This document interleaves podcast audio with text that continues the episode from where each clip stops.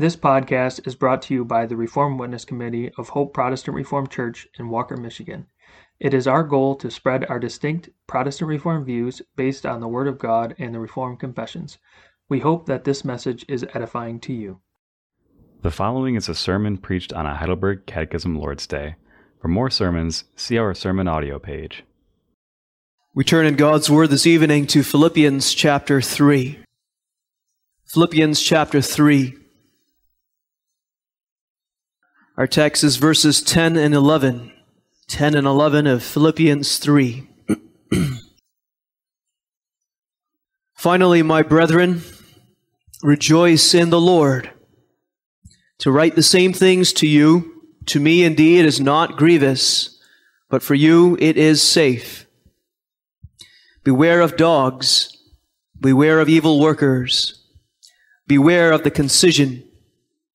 For we are the circumcision, which worship God in the Spirit, and rejoice in Christ Jesus, and have no confidence in the flesh.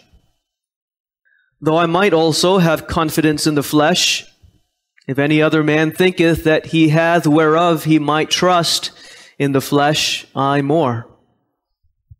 Circumcised the eighth day of the stock of Israel, of the tribe of Benjamin, and Hebrew of, Hebrew, of the Hebrews, as touching the law of Pharisee, concerning zeal, persecuting the church, touching the righteousness which is in the law, blameless.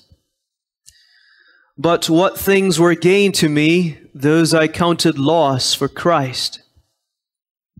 Ye doubtless, and I count all things but loss for the excellency of the knowledge of Christ Jesus my Lord, for whom I have suffered the loss of all things, and do count them but dung, that I may win Christ, and be found in him, not having mine own righteousness which is of the law but that which is through the faith of Christ, the righteousness which is of God by faith, that I may know him and the power of his resurrection and the fellowship of his sufferings, being made conformable unto his death, if by any means I might attain unto the resurrection of the dead.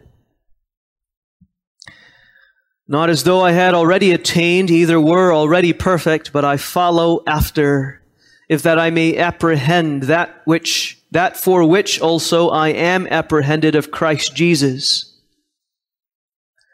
Brethren, I count not myself to have apprehended, but this one thing I do, forgetting those things which are behind and reaching forth unto those things which are before, I press toward the mark for the prize of the high calling of God in Christ Jesus. Let us therefore, as many as be perfect, be thus minded. And if in anything ye be otherwise minded, God shall reveal even this unto you. Nevertheless, whereto we have already attained, let us walk by the same rule, let us mind the same thing. Brethren, be followers together of me, and mark them which walk so as ye have us for an example. For many walk, of whom I have told you often, and now tell you even weeping, that they are the enemies of the cross of Christ whose end is destruction, whose God is their belly, and whose glory is in their shame, who mind earthly things. For our conversation is in heaven, from whence also we look for the Savior, the Lord Jesus Christ, who shall change our vile body, that it may be fashioned like unto his glorious body according to the working whereby he is able even to subdue all things unto himself. We read that far in God's holy word. The text is verses 10 and 11 of Philippians 3. That I may know him and the power of his resurrection and the fellowship of his sufferings, being made conformable unto his death, if by any means I might attain unto the resurrection of the dead. Beloved congregation, in the Lord Jesus Christ, what is your goal in life? What is your chief end? That is a familiar question from the Westminster Confession of Faith, a shorter catechism. What is the chief end of man? The answer man's chief end is to glorify God and to enjoy Him forever. There's two parts to that answer to glorify God and to enjoy Him forever are connected, they're bound up together, directly related. To glorify, to enjoy, to glorify, to enjoy this God. If you would ask Paul, what is your goal in life? What is your chief end? He would have said something similar, emphasizing the second part of the answer of the Westminster Confession and Shorter Catechism that I may know him. That I may know him. That would have been Paul's answer. That's his answer in this text. That I may know him and the power of his resurrection and the fellowship of his suffering, being made conformable unto his death, if by any means I might attain unto the resurrection of the dead. That, Paul would have said, is my chief end all summed up with that I may know Jesus. The Essentials book that our catechism students go through begins with this question for the believer What is above all things most precious? You remember the answer? The knowledge of the true God through Jesus Christ, whom He has sent. May all God's people likewise have this as their chief end. What is your goal, young people, in life? What is your chief end? What is your pursuit? What is most precious to you? Is it to win, to win a game, to win an argument, to make friends, to gain pleasure on this earth, to gain the praise of men. It ought to be this that I may know him. This is the holy pursuit of the believer. This was not only Paul's goal in life, but this was also the result of justification by faith alone. That's the context. Remember, Paul is combating the Judaizers who taught against the doctrine of justification by faith alone. They added works with the assurance of that justification. And Paul, along with his warning we saw last week, spoke personally about how he used to have this Judaizer mentality, looking to his works for his confidence about justification. And then the Lord converted him. And what he saw once was gain, he now counts as loss, even as dung. For what? What was the result? The excellency of the knowledge of Jesus Christ, my Lord, that I may know him. More and more, Paul is telling us in the text, this is the result. Having been justified by Christ, I not only know Jesus, I want to know him more. I have been empowered by the same faith that justified me. I am empowered unto the knowledge of this Jesus more and more. I'm dedicated unto the pursuit of this knowledge of Jesus. That's the result of justification by faith alone. This text comes in answer of an anticipated charge, which the Judaizers and many who are opposed to the Reformed faith bring against God's people. The Judaizers criticize Paul, the doctrine of justification by faith alone without works, by saying that if a man holds to this truth, he's not going to live a godly life. There will be no energy, no motivation in his pursuit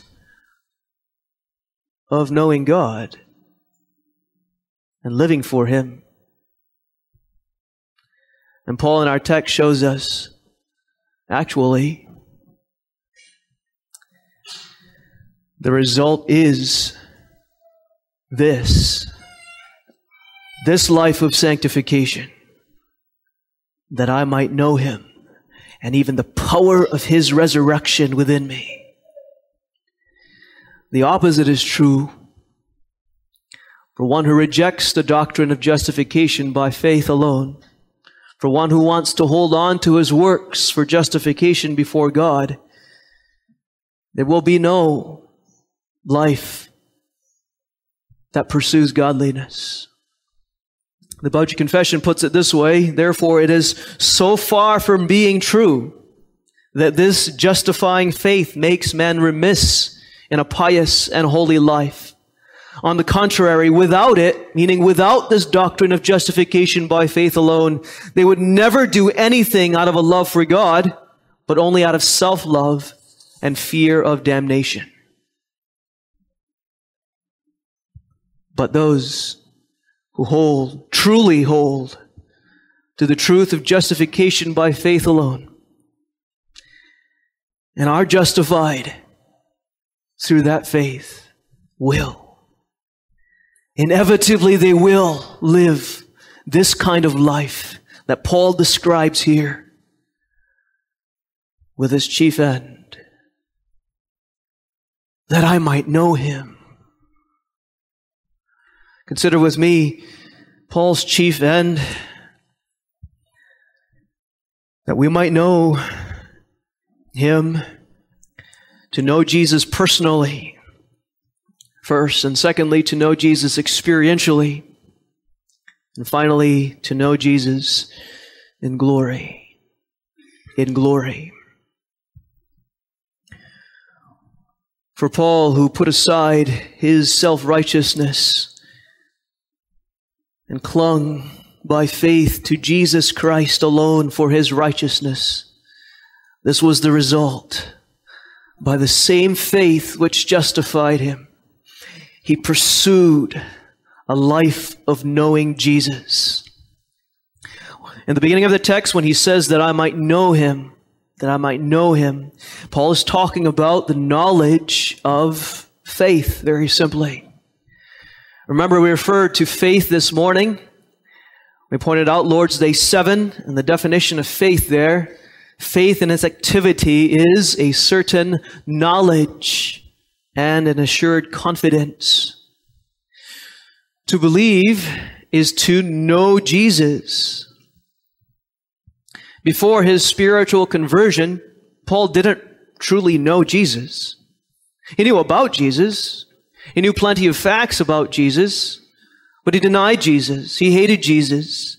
He did not believe in Jesus. He was spiritually blind so that he did not know Christ and his righteousness. But the Lord Jesus Christ at Paul's conversion appeared to Paul. And then Paul had the scales fall from his eyes, the scales of his pride, the scales of his self righteousness, and he saw the beauty of Christ. The excellency of the knowledge of Jesus Christ was pressed into his soul. He saw Christ's righteousness given him. He knew Christ's suffering for him. He saw the mercy of Jesus Christ toward him. He saw the work of this risen and ascended Savior for him. Paul came to know Jesus by faith. And so you might ask, if Paul already knew Jesus by faith, why is this his chief end? Why does he repeat this concept here in verse 10 after he's talked about faith already? Why would he pursue the knowledge of Jesus Christ if he already knew Jesus Christ, the Christ that had appeared to him? Well, every believer knows the answer.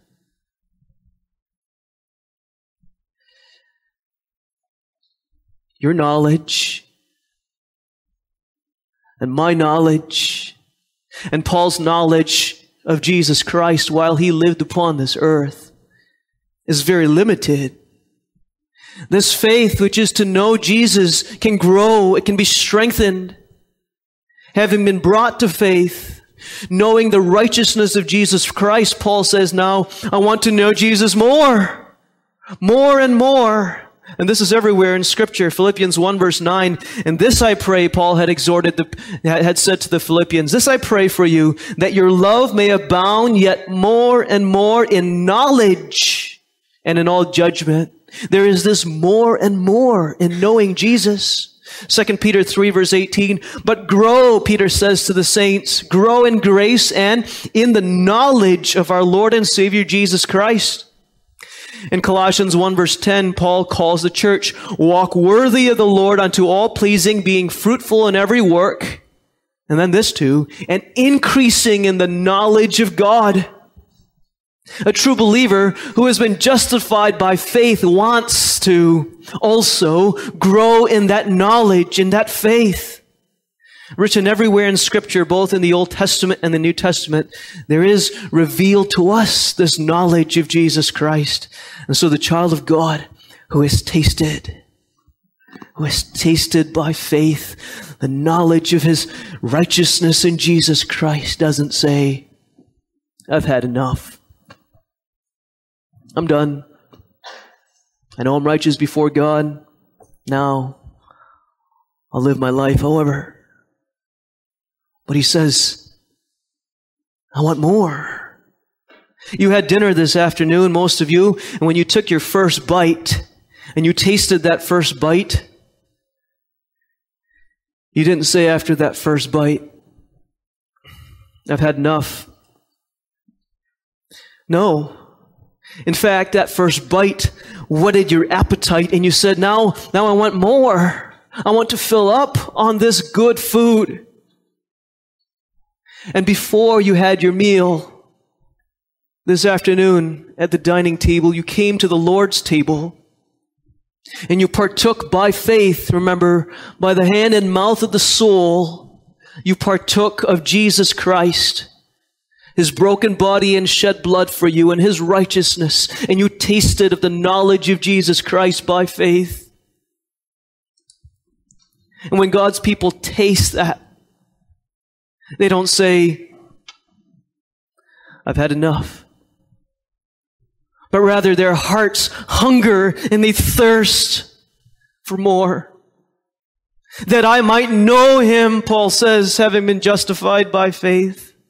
Give me more of that heavenly manna, more of Jesus Christ. I want to know him more. I want to know him better.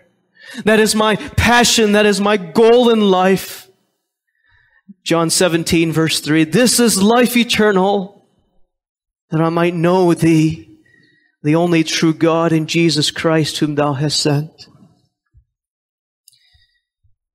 The child of God, with Paul says, you can have, you can have all this world. Just, just give me Jesus. That I might know him. Now, this knowledge is, it includes an intellectual knowledge, an intellectual understanding of doctrines regarding Jesus. It includes that.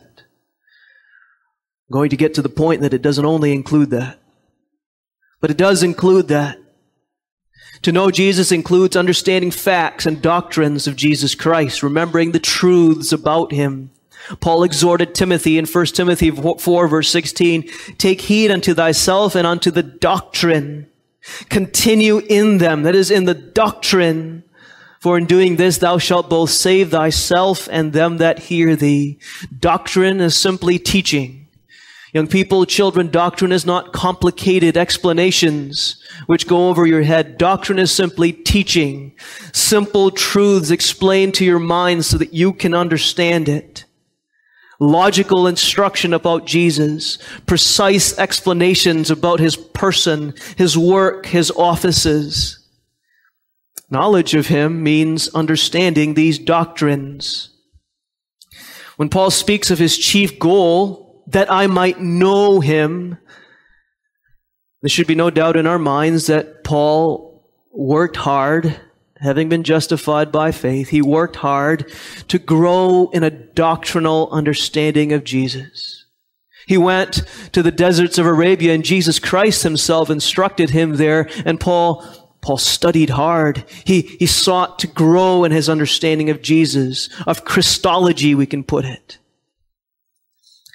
This is a pursuit of the believer, not just of ministers and office bearers and theologians in the church. All believers want to know more about Jesus, doctrine. And so we perhaps may not go to the large tomes of theological works in the seminary library, but we will go to Scripture We'll read that scripture. We will study his word. We'll seek to listen carefully to the preaching of that doctrine. We'll talk about these things one with another in societies and after church. We pursue the knowledge of the doctrines of Christ. There are many today that call themselves Christians who are anti-intellectual, who think that doctrine is not necessary, and they will criticize you for an intellectual understanding of doctrine. They will criticize you for teaching your children catechism so that they know the doctrines of the Reformed faith and of Jesus Christ. They minimize such knowledge. But when the child of God comes to a saving knowledge of Jesus Christ, he says, I want to know more. That is my pursuit in life, and that includes knowing doctrines. But now we may not stop there. And if we stop there, we have not said enough, and you do not understand enough. When Paul speaks of his goal in life that I may know him, he is not only talking about intellectual knowledge. If you stop at intellectual knowledge, you are not truly pursuing the knowledge that Paul talks about here. It includes an intellectual knowledge, but Paul's goal in life, his chief end, is a personal knowledge. A relational knowledge between persons.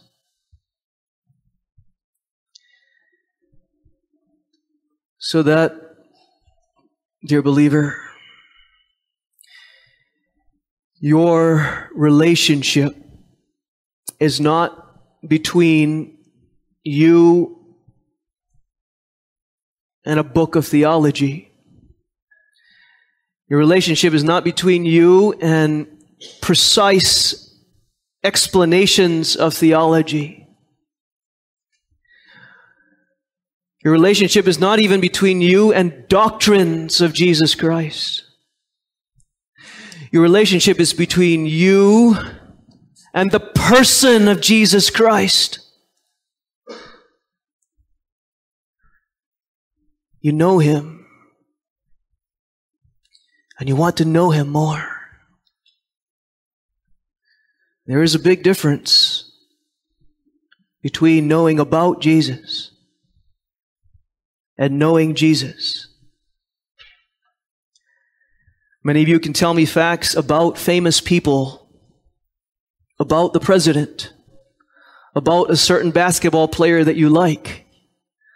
You can tell me many facts even about the Apostle Paul, because you've read the Bible.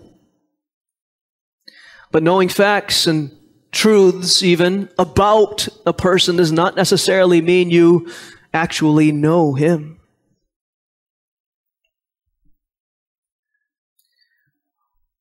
Paul didn't only know about Jesus, he knew Jesus.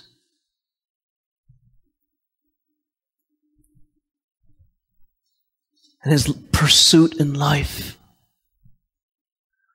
was that he might know Jesus more.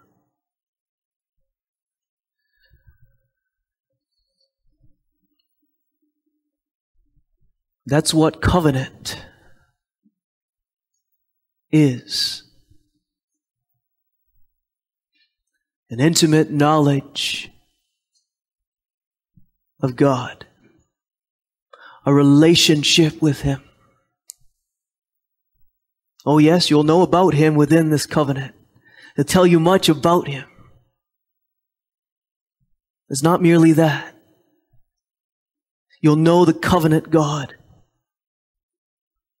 Beloved, as Protestant Reformed people, we know much about the covenant, and that is good.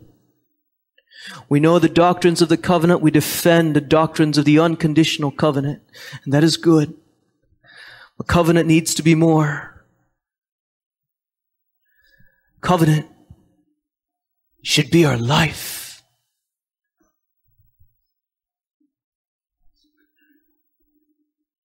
Our life should be a life of knowing Him, seeking Him, a relationship with Him. It's always initiated by Him, true.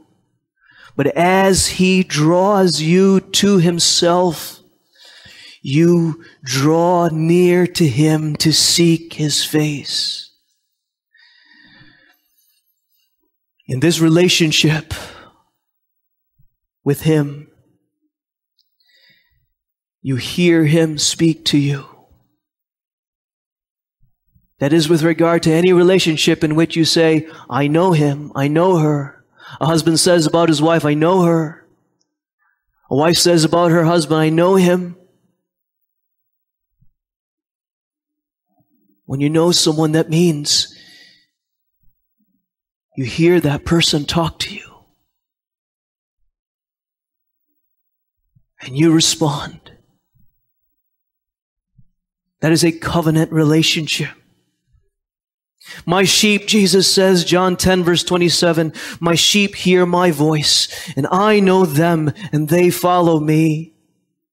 And so when you come to church and you, and you hear the preaching, you don't only hear a preacher, but the one that knows God hears Jesus himself. When you read scripture, you don't only read black and red letters on a page in the Bible, but you hear Jesus speak to you in the words of scripture.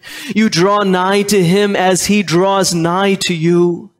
It is a relationship. That's knowing him.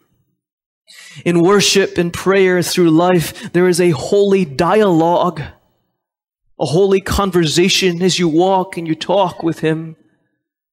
This is your pursuit. This was Paul's pursuit. No, not perfectly. There are going to be days of preaching and days of scripture reading and prayer and even Many days on end in life, sometimes that we feel cold, far from Jesus. That's the experience of every Christian. You can read the Psalms and you'll find God's children who feel dry, who feel cold, who feel far away, even in the depths at times away from God, away from their Savior. And the reason is because of our sin. The reason is because of our weak faith, our distractions upon this earth, our pride. But the point of Paul is not to say, you see, the point of Paul is not to say that his personal knowledge of Jesus was perfect. In fact, if it was perfect, then he wouldn't be pursuing it. The point of Paul was to say that this is my pursuit, this is my goal, this is my chief desire to, to know Him. That I might grow in this. More and more, nearer, my God, to Thee, the believer cries. Nearer, my God, to Thee. Or as Psalters 163 puts it, still closer to thy side I press, for near thee all is well. Or Psalm 27, one thing have I desired, and that will I seek after, that I may dwell in the house of the Lord all the days of my life, to behold his beauty and to inquire in his temple. This knowledge is the knowledge of faith. It is, and includes an intellectual knowledge but it is a close personal knowledge. This is that which results from justification by faith alone, and that which Paul and every believer pursues. But it's not only a personal knowledge. We move on to the second point. It is an experiential knowledge. After Paul speaks of that I may know him in verse 10, Paul continues to explain this knowledge. He doesn't bring up a different topic after he says that I may know him, but he brings up an explanation, a further explanation of this knowledge. That I may know him experientially, he means, in this way, that I might know the power of his resurrection and the fellowship of his suffering being made conformable unto his death. As Paul, by faith, clings to Jesus for his righteousness, and he continues to do that throughout his life. He clings by faith alone to Jesus alone for his righteousness. What happens within Paul is this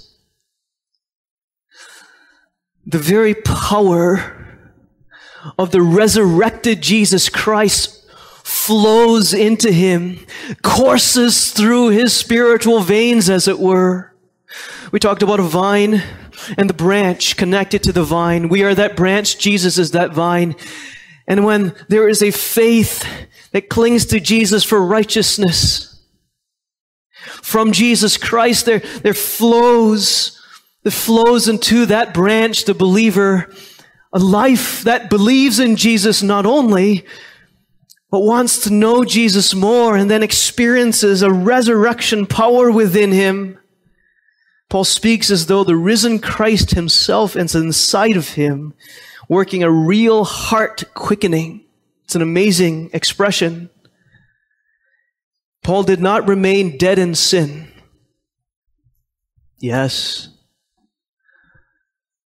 According to his old man, he remained dead in sin, always did. But that Paul who was justified by faith alone in Jesus alone experienced a resurrection within. A new heart called a new man was given to him, freeing him from the bondage of sin. The explanation, of course, is that Jesus Christ, children, didn't remain dead. Jesus Christ rose from the dead and he ascended into heaven as we sang about tonight. And that risen and ascended Jesus Christ works within the hearts of his people by his Spirit so that they know the risen Christ, not only about him, that he rose from the dead, but they experience his very resurrection within them. That's the experiential knowledge of Jesus a resurrected Jesus within by that power of the Spirit. The same Spirit, children, that raised Jesus from the dead works in us who are justified by faith. Think of Jesus' body in the tomb, children. You remember that history.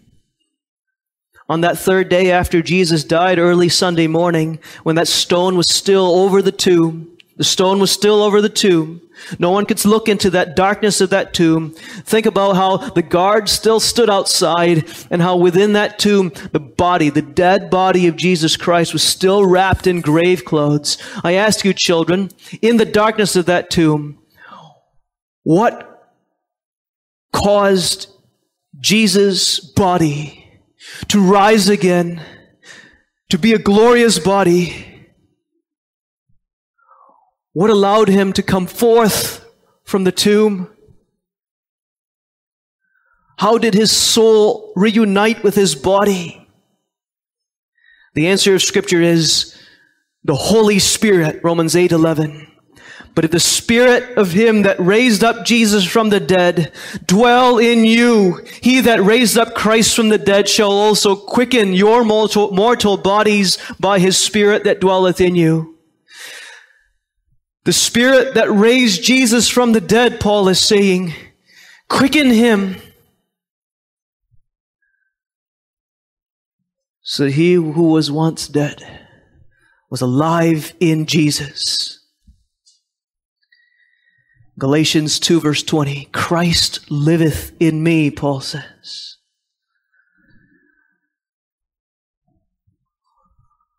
We can relate it to the Lord's Supper.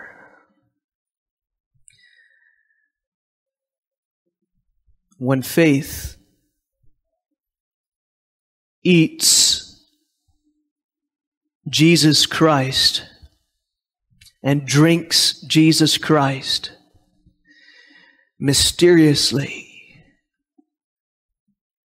but really,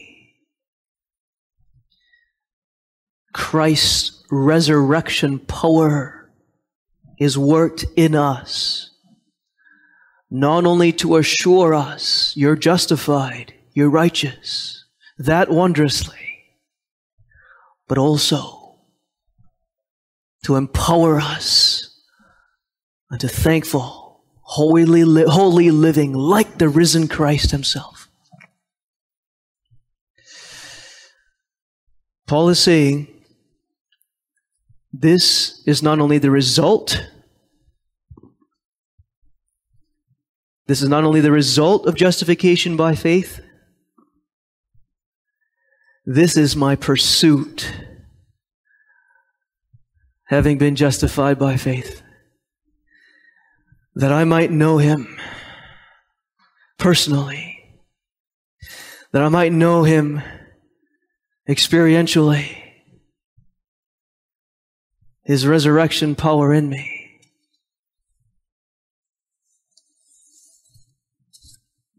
The quickening of the new man day by day.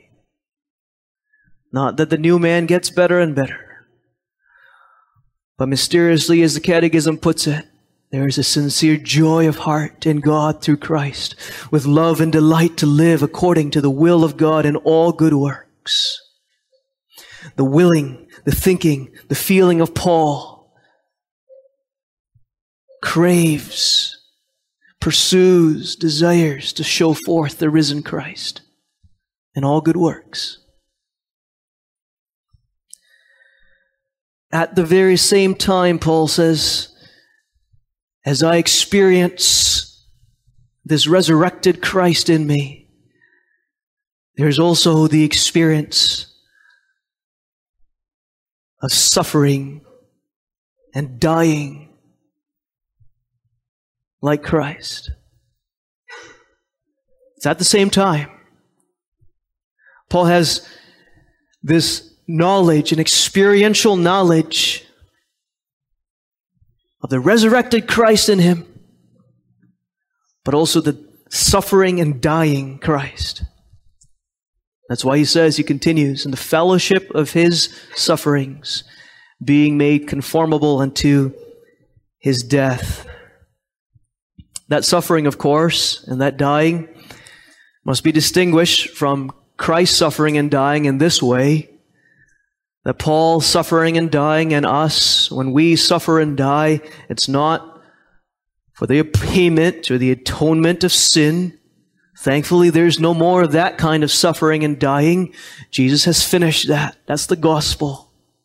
Yet there is suffering and dying within the child of God that he experiences, which is like unto the suffering and dying of Jesus Christ as part of his experiential knowledge of Jesus as Jesus works in him. There are two ways which Paul experienced the suffering and dying. First, he experienced the suffering and dying within his soul of an old, old nature or an old man. As Paul pursued a knowledge of Jesus Christ more and more, he, he experienced a pain within him, a suffering, a dying, because there was a mortification, a mortification of the old man. Paul, like us, would sin again. And there would be this pain, this sincere sorrow of heart that we have provoked God by, my, by our sins. And this hatred, this abhorrence of sin and that sinful nature. And a desire to flee it.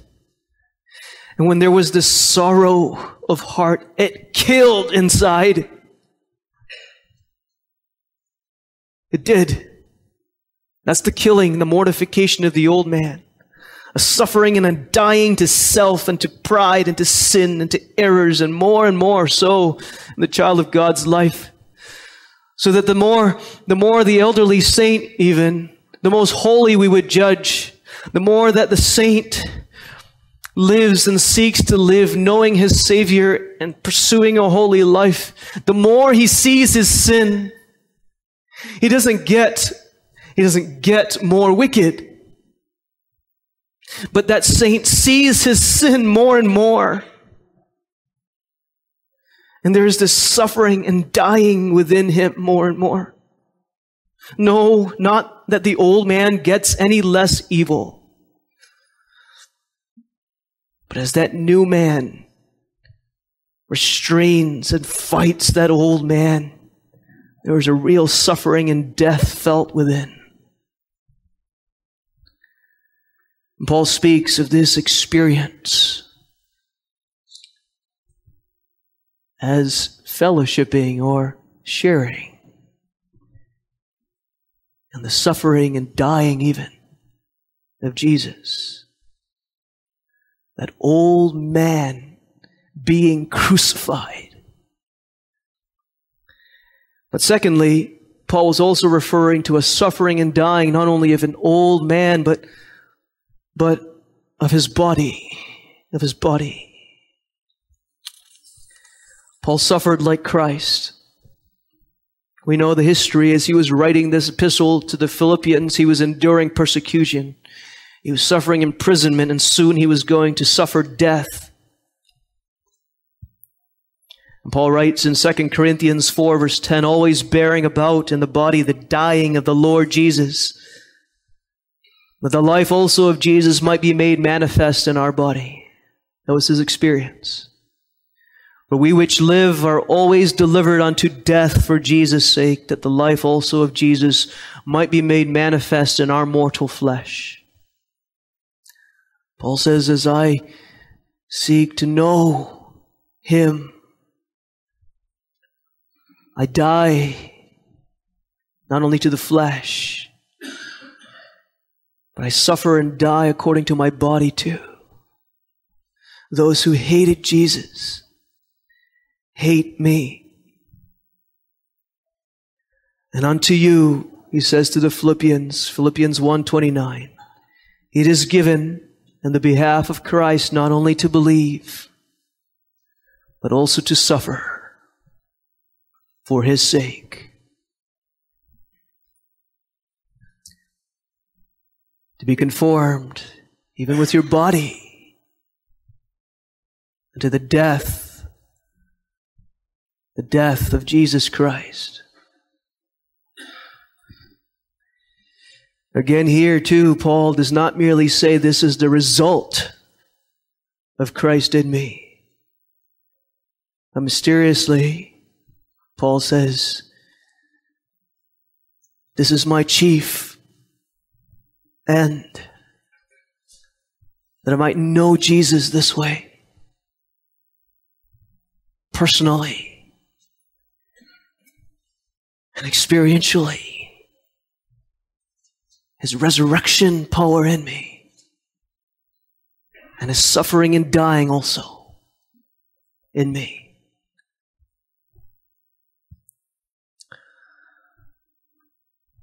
if by any means I might attain unto the resurrection of the dead, he says.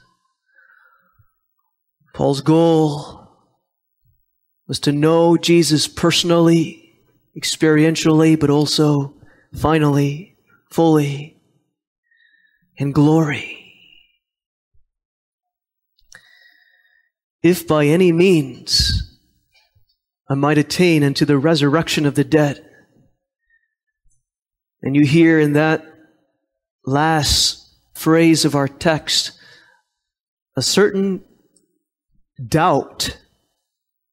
Can hear a doubt that Paul expresses. If by any means I might come unto the resurrection of the dead, what must be clarified here is that Paul is not doubting the fact of his glorious resurrection from the dead.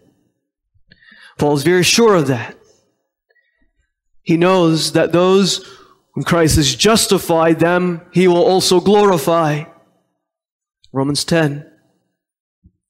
He is written to the Philippians in Philippians 1 verse 6, being confident of this very thing, that he which hath begun a good work in you will perform it until the day of Jesus Christ. Paul's very confident in the very in the fact of his resurrection from the dead. He's not doubting that at all. So the question is what does Paul doubt here? Paul expresses doubt about the exact manner in which he will die and be brought to glory. Remember Paul is in prison. He doesn't know for sure whether it will be at Nero's hand that he will die at that point or whether he will be released and he could live a while longer, continuing his missionary work and continuing to know Jesus in this life on this earth and then die later on. He doesn't know how he will die exactly. So by any means means somehow, if somehow in this life I will die, he's referring to, if somehow I might come, unto the resurrection of the dead. What Paul is saying is this I don't know how, I don't know when.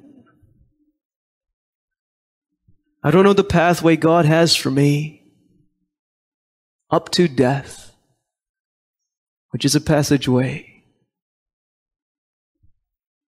unto glory. But whatever way it is, However, I will die. I press onward unto glory. Anticipating this, my chief end, Paul says, because death would bring him to know, to know him to know Jesus better than he had ever known before. The excellency of the knowledge of Jesus Christ would fill him as he gazed face to face in the eyes of his Savior. Resurrection meant that. As for me, Paul had the confidence, as David did in Psalm 17, as for me, I will behold thy face in righteousness. I shall be satisfied when I awake with thy likeness. With the resurrection of the dead, Paul would have his chief end realize that I might know him. Oh, beloved, Beloved people of God, does not this word of God stir you?